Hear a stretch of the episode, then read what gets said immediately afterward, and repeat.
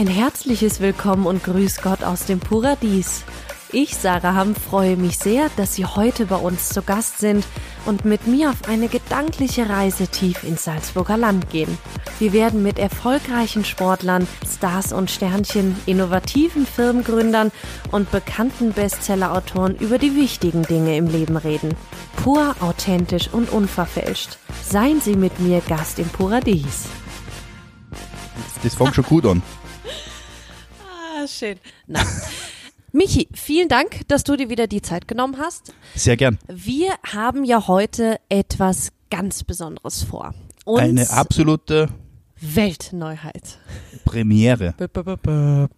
Nein, ähm, doch, also Premiere schon. Und zwar kommt heute der mehrfach ausgezeichnete beste Barkeeper Österreichs zu uns auf eine Guestshift ins Paradies. Sind wir schon sehr, sehr gespannt. Der liebe Kahn. Kahn kann's. Der liebe Kahn Zoo, Chinese, aber seit Ewigkeiten schon in Österreich. Dem Kahn gehört die The Sign Lounge in Wien, ganz berühmte Bar. Großer Tipp für alle, die mal nach Wien reisen, unbedingt hingehen. Nicht nur Genau. sehenswert, auch trinkenswert. Genau, hast du schön gesagt. Und da ich ja wirklich, ich meine, ich trinke gerne Cocktails, aber ich habe jetzt nicht so die Ahnung, was Spirituosen angeht, werden den Podcast bei uns führen die Sandra und der Mike bei uns von der Bar. Unsere beiden Profi-Barkeeper, Genau. wir dürfen uns ja auch loben. Wir sind ja auch eine der besten Bars Österreichs. Genau, so Höchst ist es. bewertet bei Falstaff und Co. Ja. Und ich finde es so schön, wir sind so multikulti und du hast dir so einen schönen Betrieb mit so tollen Mitarbeitern aufgebaut. Es reden nachher eine Südtirolerin mit einem Holländer und mit einem Chinesen. Und es ist doch, es ist doch so Moderiert schön, von oder? einer Deutschen. Anmoderiert von einer Deutschen, aber ich habe mich da rausgehalten, weil Ja, ich mich auch. ich habe da keine Ahnung. Ja, ich glaube, vom Geschmack her könnte man mitreden. Ich kann sagen, oh, das ist aber lecker. ja, das kann ich auch. Und oh, das ist zu stark. Ja, und das, ich, mein, ich weiß gar nicht, ob wir posten sollten, ein Bild von dem, was gerade vor uns steht. Uns geht's ja gerade gar nicht einmal so schlecht. Nee, geht's nicht. Ja, wir haben ein paar Getränke vorab äh, schon hingestellt bekommen vom Kahn. Aber ich muss dich auch mal loben, Michi. Du und der Philipp, ihr seid so tolle Chefs. Und das sagen wirklich alle Mitarbeiter. Und das ist jetzt keine Werbung oder nix. Aber es ist so nett und es ist so unkompliziert. Danke. Und es ist deswegen ja so schön, dann stößt man halt mal mit einem Cocktail an oder mit einem Säckchen. Das ist doch schön, ist doch was für die Motivation, für die Stimmung, Und für den Kreislauf. für den Kreislauf. Das ist ja, ist ja mal gesund. Genau. Also, wie wir auch beim Podcast von der Karina schon gehört haben, es ist gesund hin und wieder. Genau. Und deswegen, wir tun ja nur was für unsere Gesundheit, während wir die Genau. Podcasts aufnehmen. Und wir haben ja unsere Cocktails unter das Thema Alps Inspired Drinks gestellt. Genau. Bedeutet, wir holen die weite Welt der Getränke zu uns nach Leogang und verfeinern die aber mit Kräutern, Wurzeln und alles, was man so vor der Haustüre findet. Und schaffen damit so einen Überblick oder einen Streifzug durch die Almwelt Leogangs oder Salzburgs und greifen da ein bisschen auf die Apotheke der Natur zurück. Das ist ja auch ein Thema, habe ich das Gefühl, was dir sehr am Herzen liegt. Ist für mich schon wichtig, dass man das, was äh, vor der Haustüre ist, man sagt ja nicht umsonst, das Gute liegt so nah. Und es wäre ja schade, wenn man jetzt äh, Kräuter, Gewürze, was auch immer von weit her einfliegt und dann das nicht das nimmt, was vor der Haustüre wächst. Das wäre ja wirklich schade. Das Thema Nachhaltigkeit ist ja auch ein ganz, ganz wichtiges. Wir sind ja ausgezeichnet worden mit dem Salzburger Umweltblatt und äh, das kommt ja auch nicht von irgendwoher. Und wenn man sich das Thema Nachhaltigkeit, Umweltbewusstsein auf die Fahne schreibt, dann muss man das auch authentisch leben. Und das gehört dazu, von der Wiege bis zur Barre und auch dann halt an der Bar, muss man das spüren. Das war jetzt ein schönes Wortspiel. Ich habe es gar nicht mitgekriegt, das Wortspiel, aber das hoffentlich war es gut. Aber es ist ja so schön, wie hat gestern der liebe Herr Schulnig vom Umweltministerium gesagt, das Paradies ist einfach ein Vorreiter. Und ein Vorreiter vor allem im Pinzgau, bei uns in der Region. Und deswegen haben wir auch das Umweltblatt verliehen bekommen. Und das ist auch was, da kannst du auch ruhig stolz drauf sein. Ja, ich bin unglaublich stolz auf unsere Mitarbeiter, die das mittragen. Und weil wir heute auch über unsere Bar sprechen ein bisschen, beziehungsweise Mike und Sandra, die da zu erwähnen sind, Die sehr engagiert die sind. sehr engagiert sind Genau. und einfach das auch äh, in die Hand nehmen und sagen, was haben wir denn da? Was können wir denn da verwenden? Wo kann ich eine Essenz draus ziehen? Wo kann ich ein neues Destillat schöpfen? Was hat vielleicht eine anregende Wirkung? Was hat äh, besondere Bitterstoffe drin, die einen helfen beim Verdauen? Und da muss ich ganz ehrlich sagen, das ist für mich auch etwas, wo ich sage, das ist große, unter Anführungszeichen, Küche in der Bar. Man lobt ja häufig die Köche aller Welt und zeichnet sie aus mit Hauben und Sternen. In der kulinarischen Barwelt ist es ein bisschen, aber noch nicht so fortgeschritten. Das stimmt. Und wenn ich denke, was die Stunden in der Natur, in unserem Kräutergarten oder im Wald verbringen, auf der Suche nach Essenzen, nach Knospen, nach Kräutern, das ist, da, das ist wirklich Engagement. Das ist Engagement und ganz ehrlich, in Verbindung mit Wirksamkeit und Genuss kann sich nur was wunderbar Schönes ergeben. Genau so ist es. Und Michi, ich weiß nicht, dürfen wir schon sagen, an was du gerade dran bist? Ist An was wir gerade arbeiten, Ja. das wäre ja die zweite Premiere. Ja. Da brauchen wir fast einen Trommelwirbel. Wir arbeiten an einem Gin. Aber nicht an irgendeinem Gin, den jeder hat. Nein, arbeiten wir ganz hundertprozentig Genau. nicht. Es wird ein 100% Bio-Gin. Das ist einmal die Grundvoraussetzung. Dann wird es ein Gin, den nicht das Paradies macht, sondern unsere Mitarbeiter machen. Und das ist der wesentliche Unterschied. Das ist nichts weit gelabeltes, sondern das ist 100% aus der Hand von unseren Mitarbeitern. Von Sandra, Mike und mir natürlich auch ein bisschen. Aber da geht es nur um das Thema Wertschätzung unseren Mitarbeitern gegenüber und am Ende des Tages auch dem Produkt, das wir erzeugen wollen. Und auch dem Gast. Weil Und du dem Gast. möchtest dem Gast ja nicht den nächsten 0815 Gin vor die, vor die Nase stellen, sondern es muss ja auch irgendwas sein, was zu uns passt. Und dann kostet er halt was mehr, aber er ist bio. Es sind nur tolle Produkte drin. Genau. Und darfst du ein bisschen mehr zum Gin sagen? In welche Richtung geht der? Ja, also wir haben uns sehr, sehr viele Gedanken dazu gemacht, auch was die Namensgebung betrifft. Viel getestet wahrscheinlich. Ja, getestet gar nicht einmal so, weil wenn man viel testet, wird man auch oft häufig irregeführt. Ja. Und das wollten wir ein bisschen vermeiden. Wir wollen da wirklich unsere eigene Handschrift mit drin haben und äh, wir lassen uns da ein bisschen Zeit auch für diesen Prozess. Gibt's denn schon einen Namen? Ja, klingt ein bisschen japanisch. Finde ich auch sehr, sehr gut, weil das Japanische auch ein bisschen zum Puristischen vom Paradies dazu passt. Nennt sich Matari. Und das heißt? Heißt so viel wie chillen. Ah. Chillen, relaxen, sich gut Und es gehen lassen. passt ja auch wieder ganz gut, weil unsere Bar, da hast du dich ja von dem Design inspirieren lassen in Shanghai oder irgendwo Taipei. in, in, in wo liegt Taipei, Mike? Was? Wo liegt mein Pegel? Das ist auch gut. Wo liegt Taipei? Wo ist mein Pegel? Das ist gut. Mike, du bist der Beste. Zu uns gestoßen ist gerade der Mike von der Bar. Hallo Mike. Servus.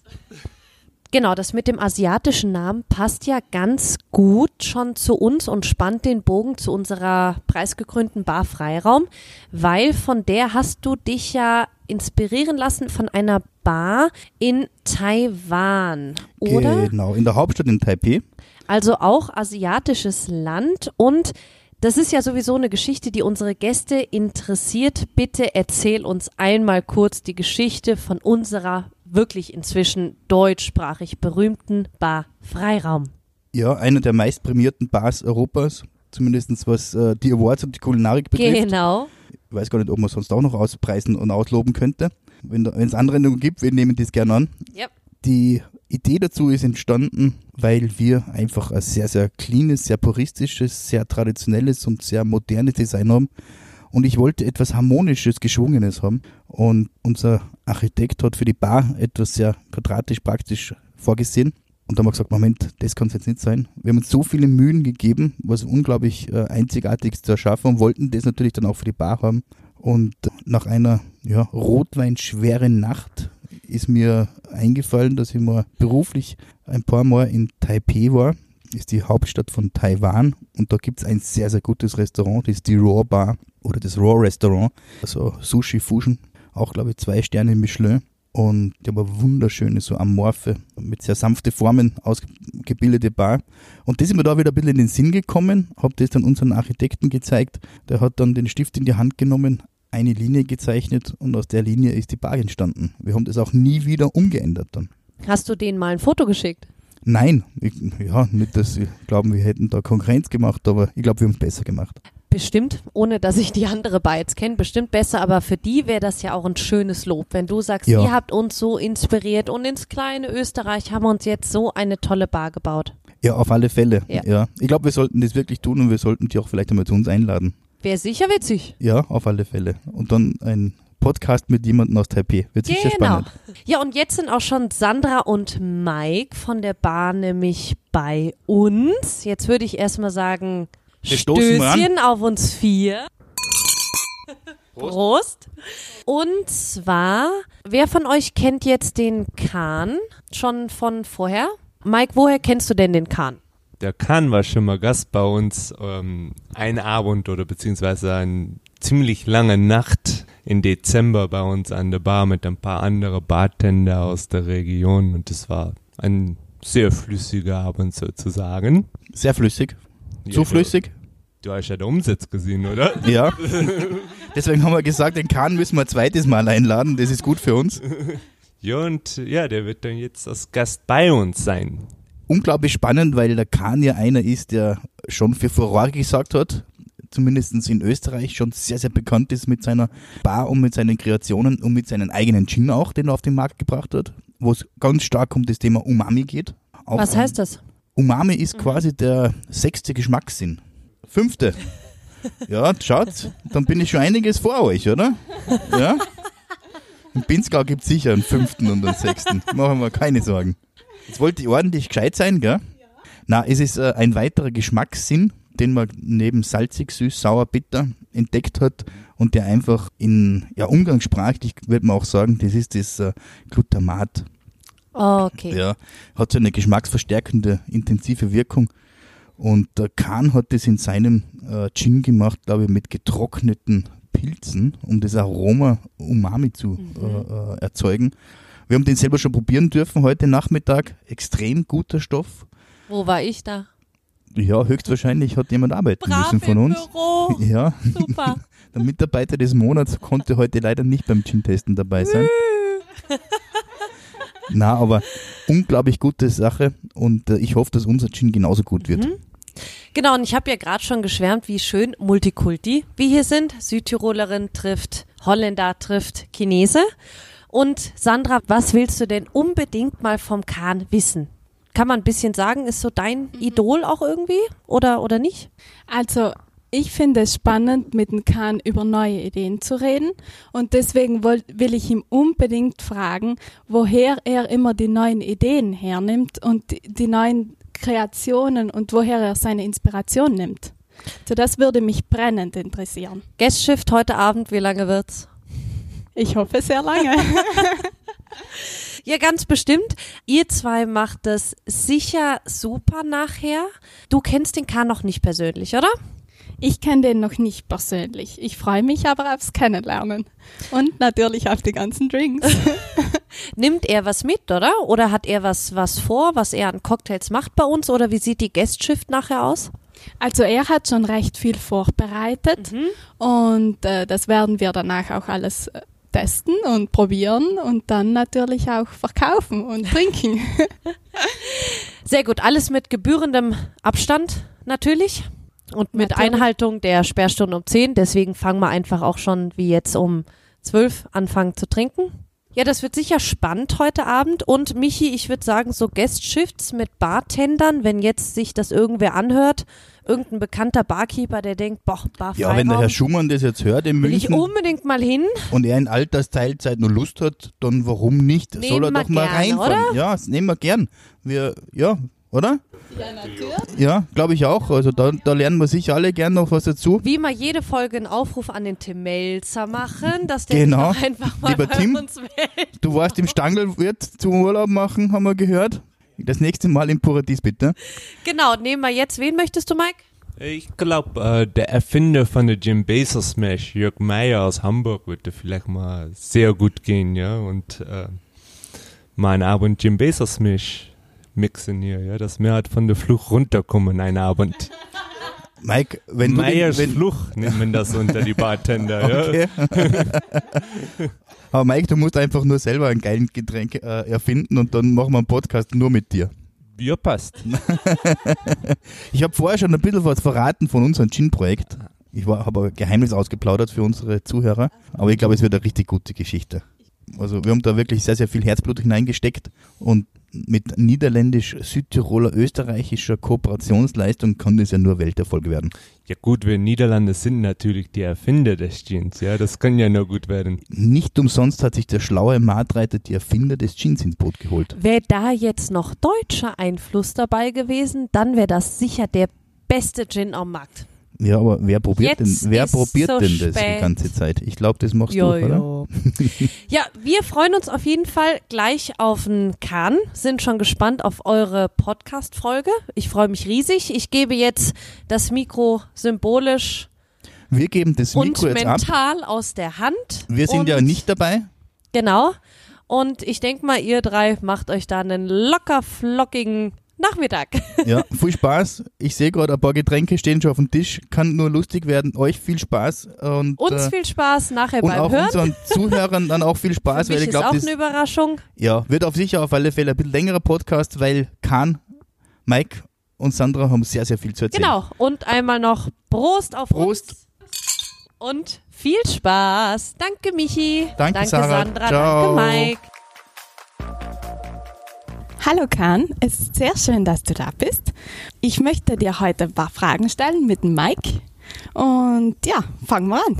Seit wann hast du denn die Sign Lounge in Wien und wie war denn deine berufliche Laufbahn? Hallo, danke schön, dass ich das sein darf. Das Sein habe ich dann 2007 aufgesperrt gehabt. Und davor habe ich dann so zweieinhalbes Jahr in Nachtbetriebe gearbeitet, wie Clubs oder wie Kaffeebar, Restaurant oder wie, ja, also so Bar, Clubs, genau. Also, aber ich kann nicht sagen, dass ich halt wirklich davor her sehr viele Erfahrungen gemacht habe, bevor ich Design aufgesperrt habe. Definitiv das meistens habe ich in den letzten zwölf Jahren in Design Lernen bei Doing gemacht. Genau. Gibt es denn für dich den perfekten Drink? Oh nein, aber es gibt immer den richtigen Partner zum Drink. also ich sage immer so gerne, was du trinkst, wo du trinkst, ist nicht mehr so wichtig, mit wem du trinkst. Also ich denke, du kannst auch wirklich eine der teuersten Drink halt haben mit teuersten Spirituosen, aber wenn du halt mit der falschen Person hier zusammensitzt, wird sie auch nicht schmecken können. Beziehungsweise nochmal zum perfekten Drink. Wie versuchst du dann den Gästen den perfekten Drink zu mixen oder versuchst du da eh auf das äh, Thema ein schöner Abend die Gäste zu bieten? Mm, Es gibt halt unterschiedliche Varianten, wie du halt auf die Gäste laut meiner Erfahrung halt eingehen kann. Aber wenn du Gäste hier hast in der Bar, die nicht an der Bar Platz genommen haben, also nicht in der direkte gegenüber von dir, die wollen sich auch ein bisschen abgetrennt halt von der Barbereiche hinsetzen und äh, bewusst auch ein bisschen Zeit halt für sich selber nehmen. Ja. Auf diese Art und Weise ist es, äh, glaube ich, sehr wichtig, dass wir in unserem Fall weil wir uns entschieden haben, so ein bisschen Emotionen halt auf den Tisch zu bringen. Also entweder du hast so vorher eine gewisse Gastgeberlichkeit, so sage vielleicht sollte ich halt euch was empfehlen. Also bevor sie halt jetzt in der Co- Cocktailkarte sich die Entscheidung getroffen haben, wir versuchen jetzt eine Gespräche aufzubauen und äh, oder wenn sie halt einen Drink bestellt haben und wir hoffen so ein bisschen damit ihm auch zu entsprechend so zu beeinflussen, dass er auch Drinks mit dieser gewissen Tischritual vielleicht bestellt dann versuchen wir halt auf dem Tisch immer so ein bisschen wie eine Zaubershow, ein bisschen smoken oder wir jetzt quasi äh, mit der Bunsenbrenner hatte die Espuma so ein bisschen zu karamellisieren oder wir schießen halt mit so einer Weißbierschaum hatte aus der Sodasiphon. Also es ist irgendeine kleine Show-Elemente dabei, was auch ein bisschen mehr emotional Auslöser herbringt. Genau. Und wenn Sie aber direkt hier bei uns auf dem Bar hinsetzen, dann haben wir natürlich dementsprechend dadurch dass er eh schon die Interesse gezeigt hat, dass, oder er oder sie eh schon Inter, äh, Interesse gezeigt hat, äh, mit Barkeeper sich unterhalten zu wollen, dann wird natürlich auch äh, schon viel mehr das Gefühl gegeben, ich bin genau das richtige Partner, mit dem du erst gerade hier ein paar richtige Drink nehmen solltest. Kahn, gibt es für dich oder gibt es deinen Lieblingscocktail? Wenn du in eine Bar kommst, dann bestellst du, sagst du zum Barkeeper, mach mir irgendwas oder sagst du, ich hätte gerne meinen Lieblingscocktail? Ab das trinken wir. Genau, das weiß ich aber. Wir haben auch mal gesagt, dass das Champagner jetzt keine, keine, keine Rübste bringt. Wenn du halt schon so langsam in der Gastronomie arbeitest, dann, dann, dann, dann lernst du halt in dem Sinne ein bisschen auf die Menschen sich anzupassen. Mhm. Das heißt, in dem Sinne, du kannst immer so ein bisschen individueller halt auf unterschiedliche Typen anzupassen und auch auf seine Art und Weise, auf eine gewisse Art und Weise ihm das Gefühl zu geben, dass, dass, dass, dass, dass du mit demjenigen halt eine gemeinsame Sprache sprechen würdest.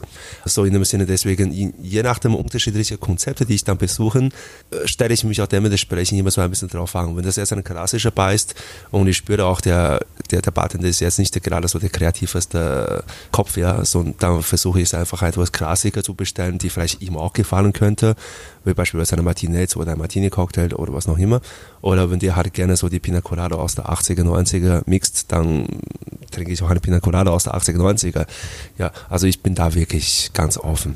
Beziehungsweise 80er, 90er, du hast jetzt ganz viele Cocktails auf deine neue Karte auf der 80er, 90er Jahrgangen. Ja.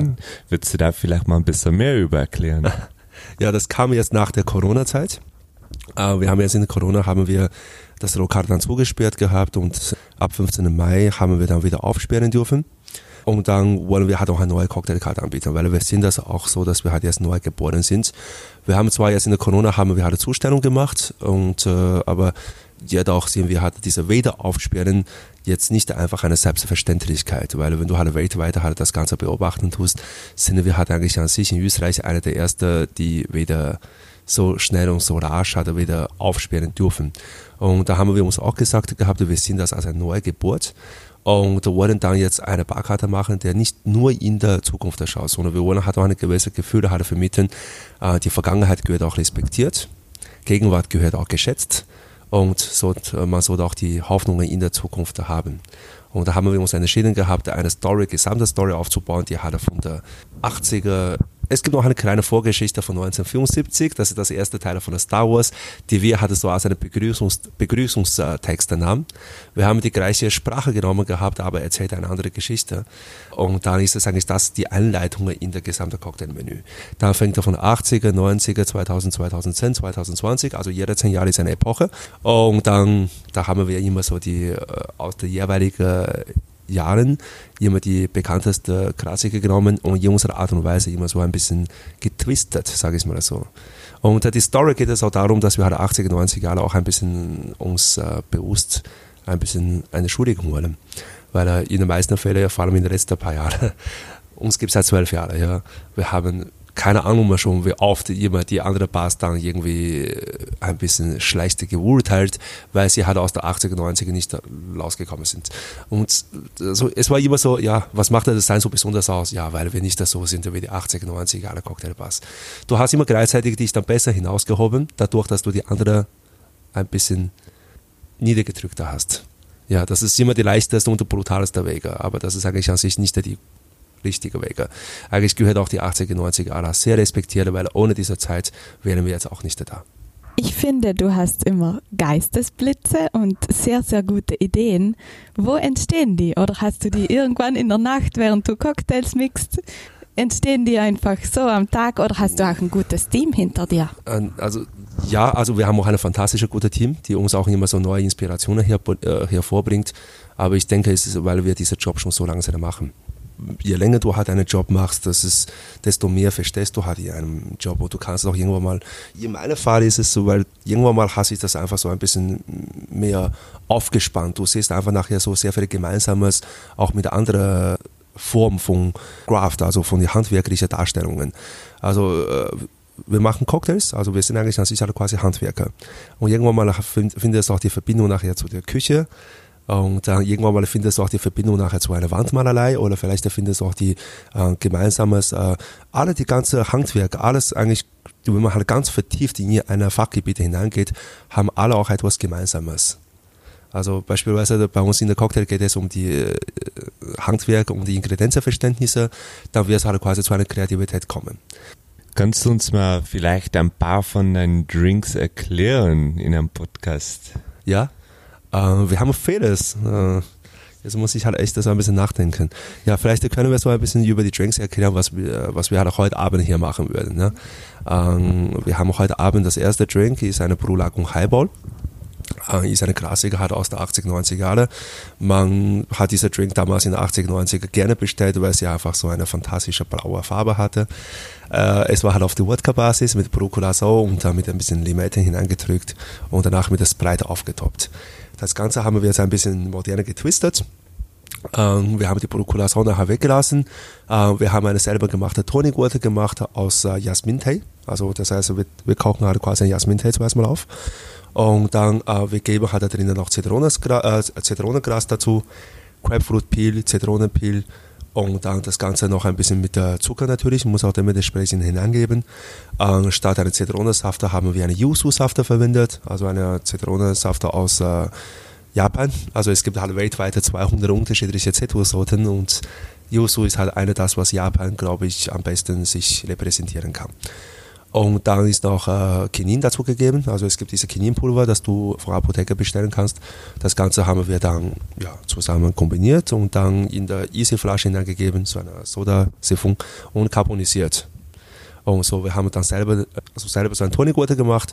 Dann zuletzt wird noch ein bisschen blaues Lebensmittelfarbe hineingegeben. Also es ist aber komplett geschmacklos. Es geht nur mit dieser Feeling, dass man diese Blue Lagoon Genau, also ist ein blauer Drink und da kommt noch ein bisschen Gurken und ein bisschen Pfeffer hinein. Also so ist äh, nach wie vor noch immer eine äh, also Blue Lagoon. Du hast noch immer so diese Zitronenlimonade drinnen, ähm, nur halt mit Kinin. genau, Tonic Water ist eine Zitronenlimonade mit Kinin. Ja. Uh, und dann hast du noch ebenfalls auch diese erfrischende und es ist ein kohlensäurelastiger Drink. Also das Ganze ist nur noch ein bisschen mehr modern getwistet, uh, ein bisschen auf die heutige Geschmack so ein bisschen angepasst ja. Oder Sex on the Beach, die haben wir dann wieder so ein bisschen auseinandergenommen. Also wir nahmen halt quasi das gleiche aromatische Paarungsmöglichkeit wieder. Sex on the Beach auseinandergenommen.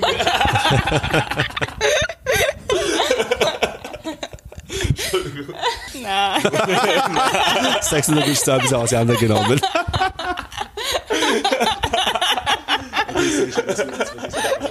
Der war doch alle mal Okay, da ich, ich mache das ein bisschen anders, bevor man halt wieder auf die falsche Interpretation kommt. na, wir haben nicht jugendfrei. nicht die jugendfrei. Na, na, na, dieser, äh, weil der zweite Drink ist nach Jahres dann gehört, äh, ge, ge, rausgeschnitten. Ne? ähm, du hast oder du machst heute bei uns hier im Paradies eine Gastshift. Also du arbeitest hier und hast du für uns die Cocktails, also für uns die, an der Bar die Cocktails neu kreiert oder gibt es die momentan bei dir an der Bar? Mm, teilweise, teilweise. Also wir haben schon die von der jeweiligen, also von unserer Cocktailkarte haben wir dann drei Drinks genommen. Also wir haben einen Drink aus der 80er, das ist der Blue Lagoon Highball, aus der 90er der Sex on the Beach und da haben wir dann 2000 äh, die, die äh, Jim Barcelli Smash genommen gehabt. Und der vierte und der fünfte Drink sind hat er ähm, ein bisschen individuell hier angepasst. Also wir haben der vierte Drink haben wir so einen mit Coffee Drink, weil auch letztes Mal hat er so für Espresso Martini äh, hier über die Tressen kam, ja, und dann habe ich gedacht, okay, ich nehme halt auch heute einen Coffee Drink mit. Äh, aber trotzdem war es ein Highball, der nicht so voluminös ist, ja. Und der letzte Drink ist eine Signature Drink von der Heritage. Ja, also ist zwei sind schon hier ein bisschen dementsprechend ein bisschen angepasst.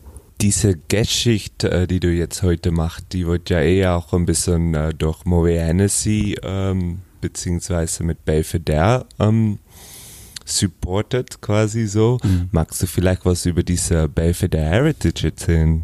Die du da mitgenommen hast heute? Mhm. Ich war selber eigentlich äh, auch äh, noch nicht ausreichend. Also das äh, muss ich auch äh, ehrlich zugeben. Äh, ist ein neues Produkt halt bei uns in dem Portfolio. Und ich finde halt persönlich, es ist eine Wodka, hat sehr äh, viele Persönlichkeit besitzt. Ja.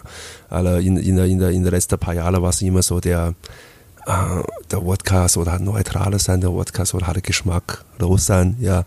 Und dann, es ja viel mehr in diese Richtung, dass der Wodka weich sein muss, es soll ja, einfach keinen Geschmack haben, ja. Äh, aber wenn du jetzt mal ein bisschen die Geschichte halt eigentlich dann zurückgreifen tust und ein bisschen geschichtliche zurückverfolgen tust, haben wir früher eigentlich an sich alle Federtistillat eine sehr intensives Aromatik gehabt. Ja, es ist dann nur so, okay, natürlich, weil äh, von Generation zu Generation unsere Geschmäcker verändern sich auch. Ja, also es wurde beispielsweise auch in Ende des 19. Jahrhunderts nicht so trocken getrunken, wie wir heute trinken. Ja, also der Geschmack ist einfach viel mehr trockener geworden. Die wird auch im Laufe der Zeit immer mehr trockener. Und das ist auch, äh, man merkte das auch komischerweise beispielsweise immer so äh, ab die in der, in der, in der, ich glaube 50er oder 60er, wo der Kapitalismus nachher so richtig weltweit gegangen sind, dass auch der Geschmack von den Menschen halt weiter mehr trockener geworden. Also vielleicht hat das auch damit zu tun, weil die Menschen halt viel mehr strenger geworden sind oder viel mehr sagen wir mal, etwas dann nicht mehr auf die Nachbar schaut, nicht mehr auf die links oder rechts schaut, sondern viel mehr Kaltblütiger geworden sind durch den Kapitalismus, dann merkst du das auch, dass die Geschmäcker sich von den Menschen sich auch dementsprechend ein bisschen verändert, dass es immer mehr trockener werden. Und wir haben äh, die, die neue Heritage ist halt quasi der auch äh, von vielen Spirituosen hier, die jetzt mittlerweile halt in der Vergangenheit halt zurückgreifen, ist auch äh, der Heritage jetzt auch ähm, der, eine der ersten, glaube ich, von, äh, von vielen Wodkas, wo die Männer hier sagen, okay, wir nehmen jetzt bewusst ein bisschen den Geschmack aus der Vergangenheit wieder raus.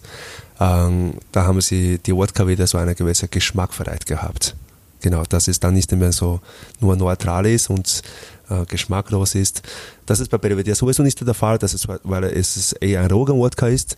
Und, aber an, dann, dann, da haben sie jetzt äh, bei Heritage jetzt noch 97 Prozent davon ist der Belvedere pur, also quasi eigentlich dann der Rogan-Wodka und 3% von dem ist ein Malzwein. Also es geht auch so in der Richtung halt wie ein bisschen geschmacklich, so ein bisschen wie eine Genever. Genau, die halt sehr viel Aromatik haben. Weil sie halt so gemacht haben, dürfen sie eigentlich an sich nicht mehr als Wodka nennen. Deswegen steht nachher auf die Flasche Rice Spirits. Wir haben den ja gestern probiert und für gut befunden. Und äh, findest du, in den letzten zwölf Jahren hat sich das Trinkverhältnis von den Leuten in Wien verändert oder allgemein? Macht, du machst ja sehr viele ähm, Guest-Shifts in anderen Bars. Hat sich das Trinkverhalten von den Leuten verändert oder findest du, die Leute gehen nach Trends?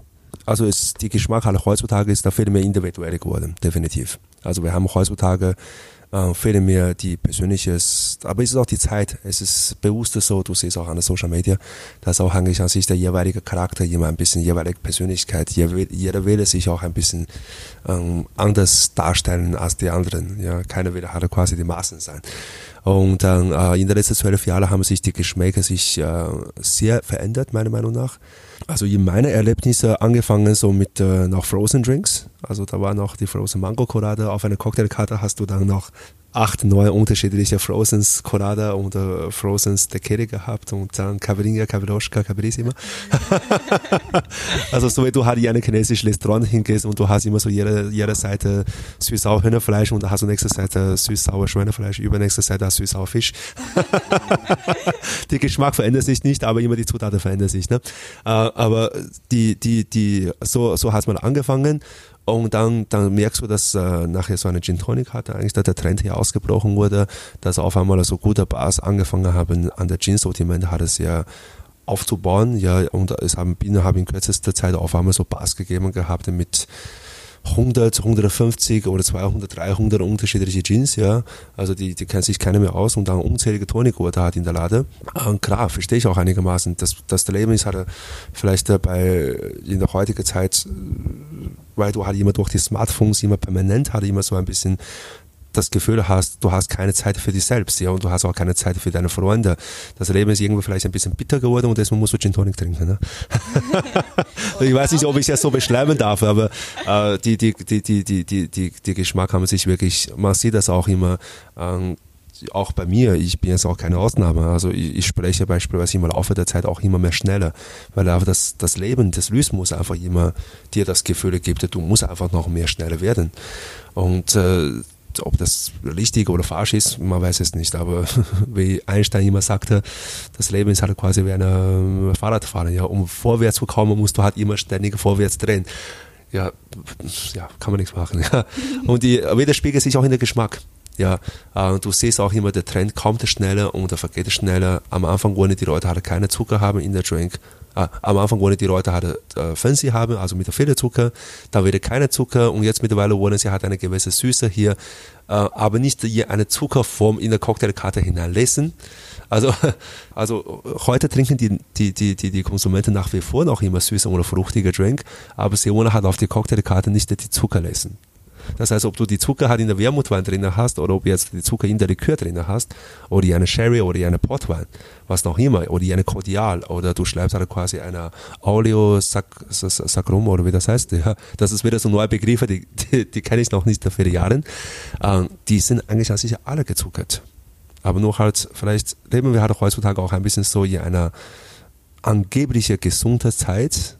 Angeblich, also nach außen hin leben wir halt unglaublich gesund. Aber eigentlich an sich, wir wissen eh, dass wir Zucker uns bewusst einnehmen.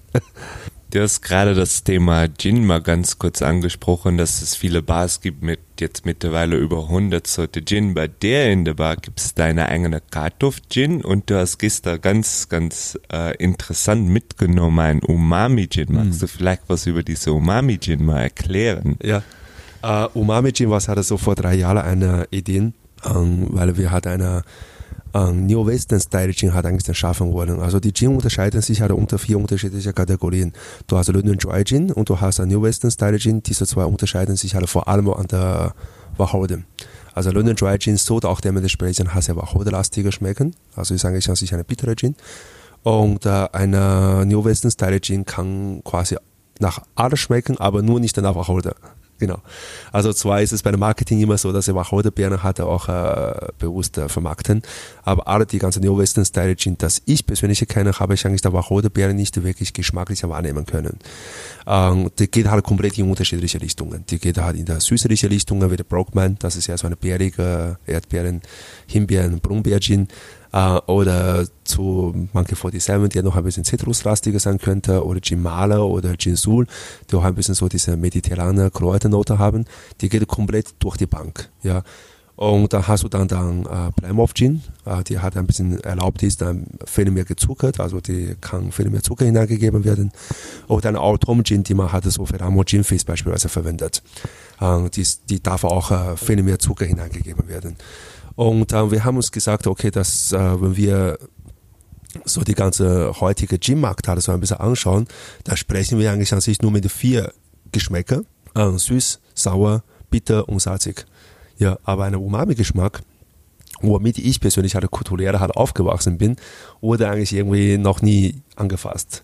Und vor drei Jahren kam da die Gedanke so, ja, machen wir doch einen Gin für B2B, also von Bartender zu Bartender ja, machen wir vom Bartender gekreiert und für Bartender gemacht, äh, damit das auch in der Cocktail drin interessant gemacht werden können, sondern nicht unbedingt immer mit dem Zählt eine Gin Tonic, weil das ist, die meisten Gin produziert nur, damit das als Gin Tonic getrunken werden kann. Deshalb können wir vielleicht da jetzt auch ein bisschen rausgehen. Wir wollen einen Gin, der vielleicht in klassischen Drinks gut funktionieren kann. Ja, in gelührte Cocktail vielleicht gut funktionieren kann. Genau, das war der Gedanke. Deswegen ist der Umami Gin nachher entstanden. Genau. Mm, vielleicht für alle Hörer, die nicht wissen, was Umami ist, magst du vielleicht mal erklären, wo welche Geschmacksart quasi Umami ist? Weil ich glaube, nicht jeder kennt sich so gut mit dieses Geschmackart aus und das ist natürlich hauptsächlich eh in deiner Kultur sehr viel verwendet, eigentlich global oder? schon, global schon. Also eigentlich an sich auch hier bei uns ist eigentlich der Umami-Geschmack schon lange in der Geschichte eigentlich angebunden. Aber vielleicht der Bewusste nicht, aber wir halt geschmackliche sie dann bezeichnen sollen. Also zuerst mal das geschmackliche Aspekte, also das geschmackliche Beschreibungen zwischen Europa, Amerika und Asien sind komplett unterschiedlich. Ah, das heißt in dem Sinne, hier wird beispielsweise gerne ähm, die Aromatik, beispielsweise auch in der Champagner oder in der Spirituosen oder in der Essen, gerne immer mit einer Fruchtaromatik halt beschrieben. Also hier, bei, bei, wenn du die Flasche umdrehst auf eine Single Malt Whisky oder auf einen Rum, dahinter steht immer so ähm, beerig oder äh, beispielsweise Fassnote, Vanillenote, Orangen, getrocknete Feigen. Äh, hier wird bei uns oder beispielsweise Leder, Patchouli oder was noch immer, ja, äh, Manuka-Honig. genau. Also hier wird bei uns immer mit etwas Wahres, was auch Greifbares ist, die Geschmack damit halt beschrieben. In Asien ist es ganz anders. In Asien beschreiben sie nicht gerne die Aroma mit einer bestimmten Frucht oder mit einer Kräuter oder mit etwas Wahres, sondern es ist seidig seidig, es, es geht leicht runter, es ist Umami. Also äh, das ist einfach ein Geschmack in dem Sinne, du kannst jetzt auch nicht wirklich in dem Sinne mit etwas Vergleichbares hat er damit. Ähm, das ist, äh, die Umami schreibt man halt auf Chinesisch, auf linker Seite steht Fisch, auf der rechten Seite steht halt Lamm. das ist eigentlich die zwei Zeichen, die halt zusammen kombiniert wurde, ergibt es sich, ergibt es sich die Zeichen Umami. Äh, und dann links ist äh, also Lamm, also dieser, dieser Zeichen, dieser Geschmack, Umami kam dadurch auch angebliche Geschichte, angeblich. Ich weiß nicht, ob diese Geschichte wahr ist, ja.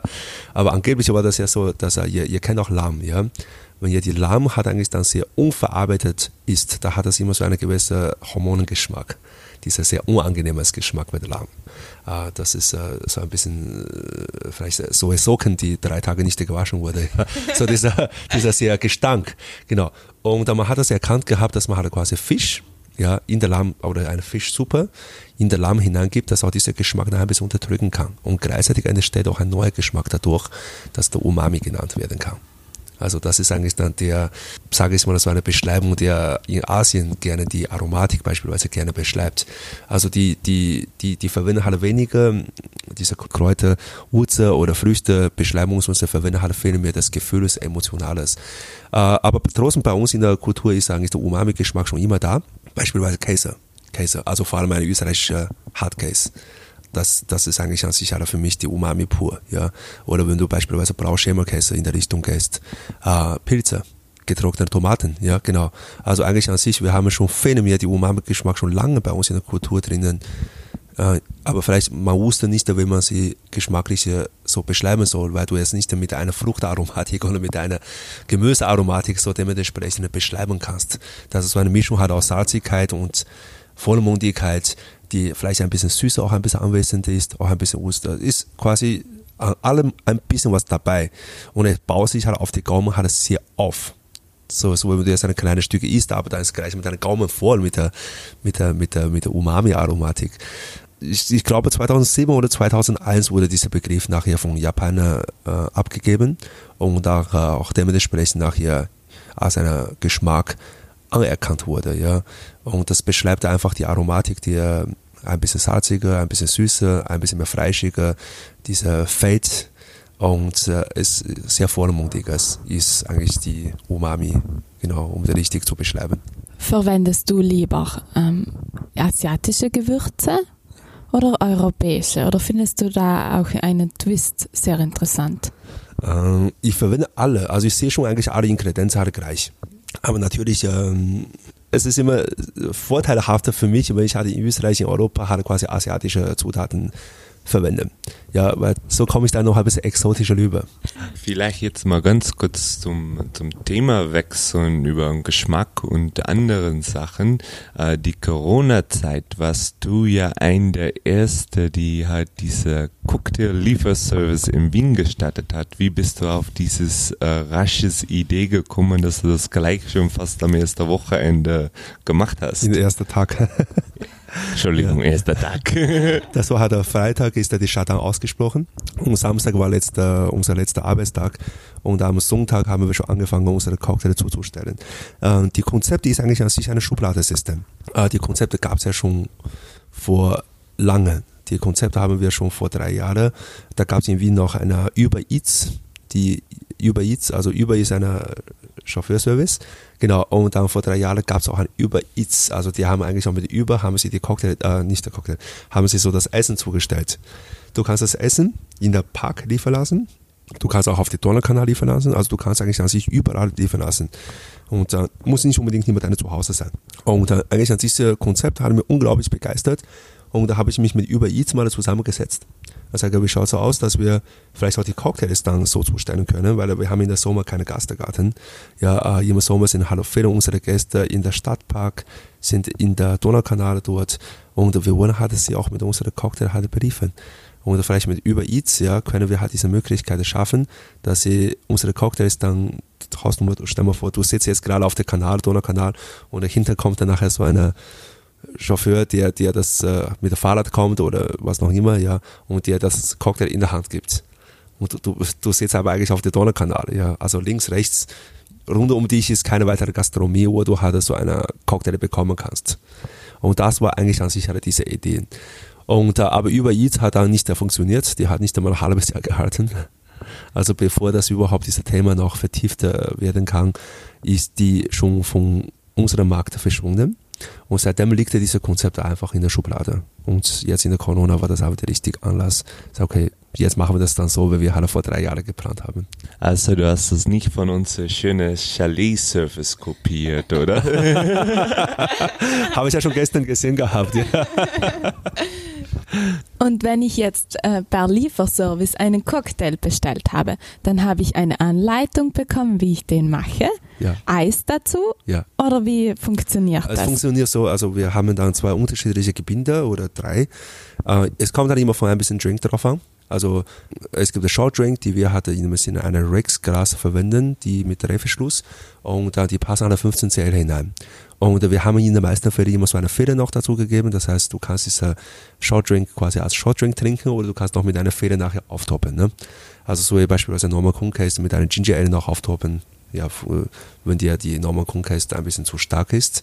Oder wir haben solche Highball-Drinks wie Moskau Müll oder Gin and Gin Müll ähm, oder wie beispielsweise Paloma oder also eine kohlensäurelastige Drink. Da haben wir das in eine 0,2 Flasche hineingegeben.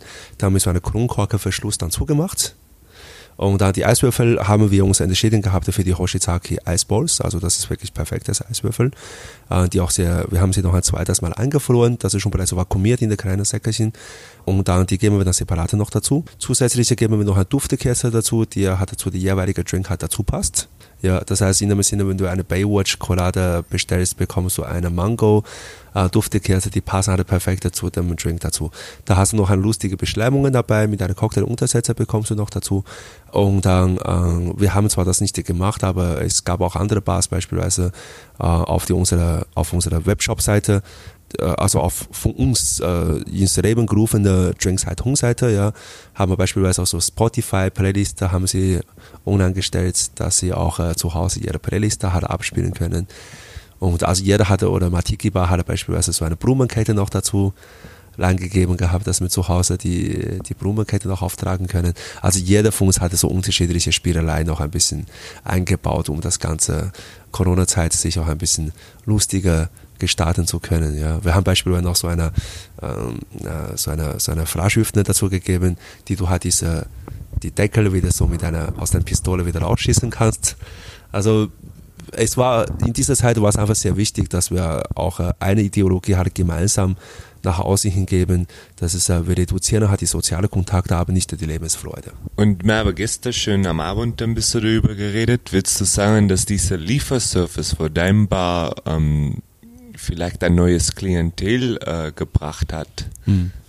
Wenn eine Bar schon so lange Zeit gibt, ja, dann werden auch deine Gäste ein Spur älter und äh, vielleicht irgendwann mal kommen sie dann nicht mehr so oft zu dir, weil halt die Familienstatus sich auch verändert und und und oder Lebensphase sich verändert, arbeitsmäßiges. Äh, die, du brauchst immer neues Publikum, du brauchst immer so ein bisschen frisches Blut. Und äh, in unserem Fall ist es auch Gott sei Dank über die Corona, dass wir die Zustellung gemacht haben, dass auch ein neues Publikum hatte zu uns in der Bar dann kamen, die vorher uns wahrscheinlich noch nie besucht hatten. Ja. Und das war sehr gut. Mit dem können wir, ich glaube, die nächsten fünf Jahre, sechs Jahre mindestens mal sehr gut profitabel davon arbeiten. Ja. Also siehst du die Weiterentwicklung ähm, für die Bar, siehst du gut, auch jetzt nach der Corona-Zeit. Ja, definitiv. Definitiv. Also wir sind definitiv eigentlich die Unternehmen, die halt aus der Corona-Zeit sogar Profit daraus gemacht haben. Ja, wir haben jetzt äh, in den letzten zwei Monaten haben wir dann 30 Prozent Umsatz plus vergleichen zu voriges Jahr. Also da sind wir auch sehr daran überzeugt, zuerst mal wegen die, äh, dass in der Corona-Zeit halt zu war. Ja, und viele Betriebe sind wahrscheinlich dann geschlossen oder beispielsweise die Club haben jetzt mittlerweile dann nicht aufgesperrt. Das heißt, äh, die, was eigentlich normalerweise in den Club gehen und im Club das Geld ausgeben, geben jetzt mittlerweile bei uns in der Bar das Geld aus. Also anstatt einer Flasche wäre wir dir zehn Cocktails. ja, also das ist äh, wirklich unsere Glück und dann. Aber ich denke, das ist einfach, äh, die Entwicklungen ist sicher definitiv je nach der Person, ob sie wirklich hinter die gesamte Konzepte so dementsprechend stehen und auch mit bewegen tut. Und also es ist sicher nichts ewig, ja, aber ich denke, dass du so, so lange, dass du dahinter drin tust und weiter halt diese Maschinerie halt vorwärts, dann wird er auch dementsprechend immer in eine positive Richtung gehen. Also hast, hattest du während der Corona-Zeit sicher einen erlebnisreichen Tag. Ja. Wie sieht denn dein Tag sonst so aus, wenn du, die, wenn du jetzt zur Arbeit gehst? Ja, es ist schon lustig. Äh, in, in, ich habe ich hab auch die Cocktail teilweise alles selber zugestellt gehabt und ab und zu mal bist du bei gewissen Kunden zu Hause und äh, denkst du dir schon, ähm, okay, schon lustig. äh, da gab es so Damen, die halt sehr leichte gekleidet sind und dann sieht, man sieht schon, dass sie halt zu Hause nur noch auf die Männer gewartet haben. Also sie haben deswegen auch die Cocktails bestellt. Ja, die waren schon eigentlich dann schon mit äh, Lippenstifte schon aufgetragen. Nur so eine Bademantel unter die Unterwäsche. So. Und so haben sie, also es ist schon wirklich lustige Erlebnisse. Vor allem, dass du immer so ein bisschen bei der Tür so ungefähr mal erkennen kannst und sehen kannst. Oder es gibt halt Leute, die halt bei dir, Familie, die bei, bei uns bestellt haben, sagen, bitte nicht anläuten. Anrufen, wenn ihr da seid, weil die Kinder schlafen schon. Also das siehst du auch eine ganz andere Familienstatus. Die warten halt, bis die Kinder erstmal eingeschlafen sind, dass sie erstmal an ihrer Luxusgenuss kommen dürfen. Und das ist ganz lustige Erlebnisse. Und deswegen habe ich mir da so einen Spruch nachher zusammengefasst. Ah, in gewissen Zeiten, ja, ist eine kleine Bedürfnisse an der Luxus auch eine extravagante Freiheit mal wieder was ganz anderes, ja, beziehungsweise jetzt, wo wir über Gäste reden, ja. Was ist mal das Verrückteste, was ein Gast bei dir bestellt hat in der Sign Lounge? Oder im Allgemeinen kann ja auch in einer anderen Bar gewesen sein. Also es gab vielleicht eine Bestellung, die ich jetzt mir so spontan einfallen. Äh, es ist ein Stammgast, der saß halt an der Bar und er hat eigentlich an sich hat eine, äh, eine andere Drink bestellt. Und eine Gast hier auf dem Tisch hat sich eine Selige Mint bestellt und das ist eine Drink halt auf Gin-Basis mit Lemon Cut. Und der Barkeeper hat nicht mit der Absicht zwei Drinks zusammen in einer Shaker. Also die hat einfach nicht dabei gedacht gehabt. Und, das, und das, das ist seitdem irgendwie hat er, also die, die, die hat so einen Drink auf Cognac-Basis mit einem Drink, der auf Gin-Basis und Lemon Curd ist, zusammen in einen Shaker hineingegeben, aber nicht mit Absicht. Die hat einfach dabei nicht dabei gedacht gehabt. Und hat gemixt und kommt danach drauf, ich habe sie da falsch zubereitet. Aber es wäre zu schade, sie wegzuschmeißen. Und hat aber dieser Stammgast an der Bar, dieser Drink hat er weiter Geschenke gehabt. Und seitdem erst ist seine seine Favoriten-Drink geworden und er muss halt jedes Mal bestellen, wenn er kommt. Aber ich sage, es ist eine völlig aus der Feder hat entstandene Drink.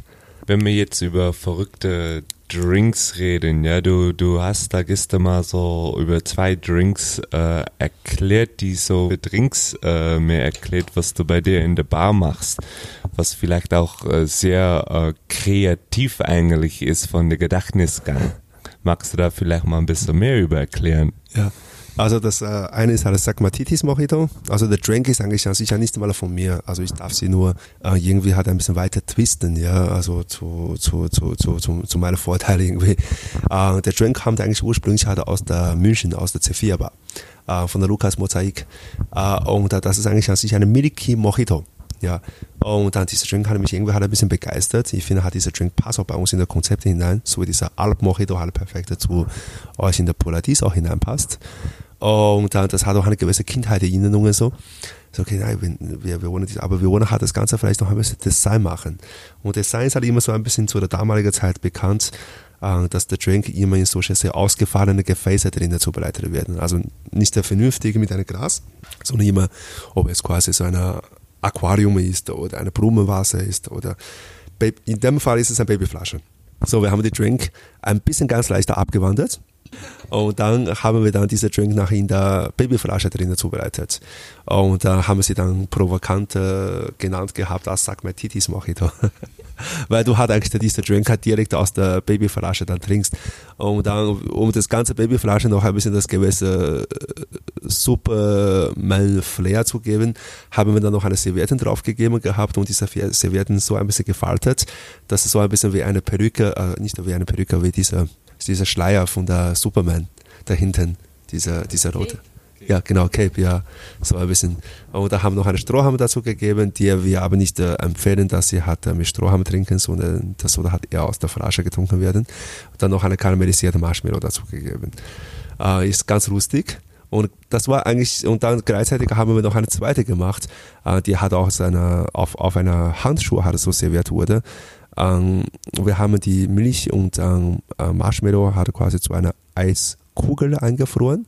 Das heißt, in dem Sinne, wir lassen zuerst mal die Marshmallow und Milch und mit ein bisschen Honig in der Mikrowelle hineingeben, um sie dann zu schmelzen, äh, bis das Ganze halt verflüssigt hatte. Das ganze Flüssigkeit, wir warten, bis es ein bisschen abkühlt und dann schütten wir halt in dieses Silikon als Formel hinein.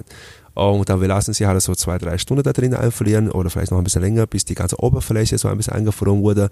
Dann die Flüssigkeit da drinnen wieder wegschütten und dann kommt quasi der Drink äh, ohne Eis in diese Eisbolle hinein. Und da haben wir das dann auf einer Handschuhe serviert. Das hat so ein bisschen ausgeschaut wie eine äh, Schneeballschlacht, so dass du eine Schneeballe halt in der Hand hast, mit dieser Handschuhe zusammen kombiniert. Das heißt, in dem Sinne, wenn du halt zu mir in der Bar kommst, sag ja, äh, du, ich empfehle dir diese Drink, dann sag, gib mir deine Hand und ich ziehe dir halt quasi die Handschuhe an mit dem Drink oben drauf. genau. Und dann, du tankst dir diesen Drink nachher auf, dann kannst du halt diese Ball aufessen. Und deswegen heißt es Eat my ball mojito. Also das eine heißt, das sagt mein Titi und das andere heißt Eat my ball. ist eigentlich an sich der gleiche Drink, aber ja, auf lange Frist konnten wir das nicht weitermachen, weil Eat My Ball einfach für das so aufwendig war. Das glaube ich. du arbeitest äh, nicht nur in deiner Bar, du arbeitest auch, wie vorher schon gesagt, für Moet Hennessy mhm. oder Louis Vuitton Moet Hennessy. Aber was machst du halt für, für diesen Betrieb als, als Statikredin? Ja? Weil das ist natürlich ein ganz anderes Arbeit wie hinter einem Bar stehen. Ja, definitiv. Ähm, also ich, ich habe eigentlich also sogar drei Vollzeitjobs. Also ich bin halt wirklich ein Workaholiker. Ähm, also das eine ist halt so, wir nennen uns halt eigentlich Assembleur. Also ist eigentlich also ich halt ein Brand-Ambassador-Job. Aber diese, vielleicht für viele, die jetzt gerade zuhören, ist auch Brand-Ambassador jetzt nicht wirklich ein Begriff. Ja. Äh, dieser Begriff hat vor ein paar Jahren nicht gegeben. ja, äh, ist, äh, äh, wir, also wir repräsentieren halt gewisse Marke äh, und versuchen auch ein bisschen dementsprechende ähm, ähm, Drinks oder, Inspir äh, oder Konzepte, Kreativität äh, mit den Produkten, um auch eine gewisse Image rund um diese Produkte halt ein bisschen aufzubauen. Also in dem Sinne, wenn beispielsweise jetzt äh, Belvedere vor ein paar Jahren jetzt nicht so der Ruf hatte, nicht so ein Image haben, dass es eine Bartenders Wodka ist, dann sind wir eigentlich quasi in dieser Aufgabe, um die Belvedere ähm, global natürlich, also es gibt regional und, und äh, ist eine gesamte Teamsarbeit. Äh, dann sind wir halt eigentlich quasi die mit Aufgabe dazu da, um auch diese Spirituose eine gewisse Touch zu geben, dass auch eine Mixability hatte das auch für die Bartender halt interessant sein könnte. Und vielleicht andere Seite, wir helfen quasi eigentlich der Brand, um auch auf die neue Ideen zu kommen, wie beispielsweise Heritage oder Smokery Forest, dass die Wodka noch ein bisschen weiter in eine gewisse Richtung hat, äh, entwickelt werden kann, die vielleicht wieder geschmacklich äh, heutzutage wieder zeit, zeitmäßiger ist. Genau. Also wir fungieren so ein bisschen als eine Brücke. Äh, und dann Consulting-Job ist mein zweiter Vollzeitjob also eigentlich an sich mein erster ist Design und danach ist der Möd Hennessy und der dritte ist Consulting. Also wir Consulting hat unterschiedliche Betriebe wie Hotels und wie Bars, äh, so wie Urania in Wien auf der Donaukanal, Hilton, Vienna Plaza haben wir dann drei Jahre betreut. Uh, Motel One haben wir österreichweit hat ein Jahr betreut. Also wir consulten denen die Bar und schreiben denen quasi Barkonzepte, ja, die, die, die sie genötigt haben. Aber schlussendlich sind das eigentlich alles nur eine Job. es ist nur ein Job, dass wir hatten, dass ich in meiner Persönlichkeit oder unser, wir machen Cocktails. Ja, vielleicht die Aufgabeaufteilung ist ein bisschen anders. Vielleicht ist da noch ein bisschen so, dass du halt mehr um die Kreation arbeiten solltest und dort ist eigentlich, dass du hinter dem Tresen arbeiten solltest. Und da ist eher so, dass du vielleicht auf einer Masterclass deinen Drink halt repräsentieren tust oder über die Produkte mit jemandem unterhaltet. Aber schlussendlich ist es eigentlich eher alle die ganze Job, die wir halt in der Bar dann sowieso machen. Also ist eigentlich, das ist nur ein Job. Wir versuchen, die Menschen glücklich zu machen. Ja, genau, genau, genau emotionaler zu machen. ja. Wie wichtig ist Instagram für dich? Ja, ich glaube, jetzt mittlerweile noch mehr wichtiger als je zuvor. Ich habe gestern auch mit äh, dem Besitzer, der Michi, haben wir uns unterhalten gehabt. Und äh, der hat der Facebook irgendwie ein bisschen fast weggeschlafen. Genauso wie ich. Am Anfang habe ich mir die Facebook auch gar nicht wahrgenommen. Bei uns war die MySpace und StudiVZ. Und von der Studievorzeit bis auf die Facebook habe ich mir das Ganze gar nicht so realisiert gehabt. Ne? Und da irgendwann mal entdeckte ich, ey, auf der Facebook gab es eine Seite, Designseite. Das hat eigentlich an sich unsere Stammgast für uns gegründet. Dann das, nein, das geht, das geht, das, also dann geht das bei mir nicht mehr durch. Ich sage, okay, das ist meine Betriebe und er machte quasi eine Facebook-Seite für uns.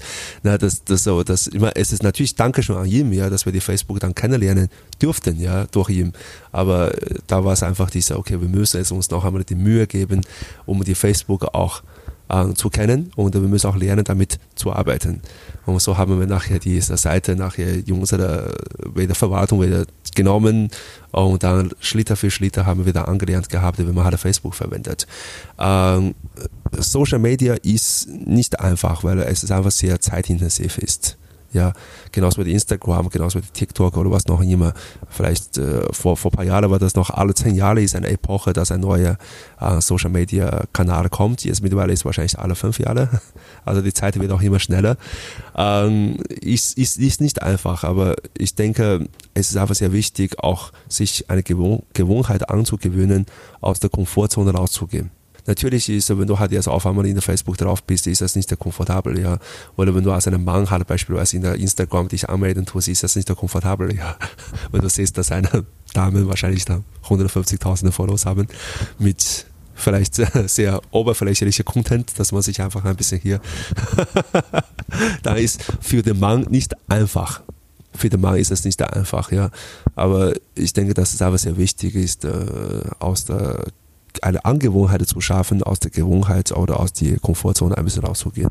Jetzt noch mal eine andere Frage. Äh, du hast gestern Abend auch gesagt, du möchtest immer gerne zweimal im Jahr nach Leogang mhm. kommen als Gast.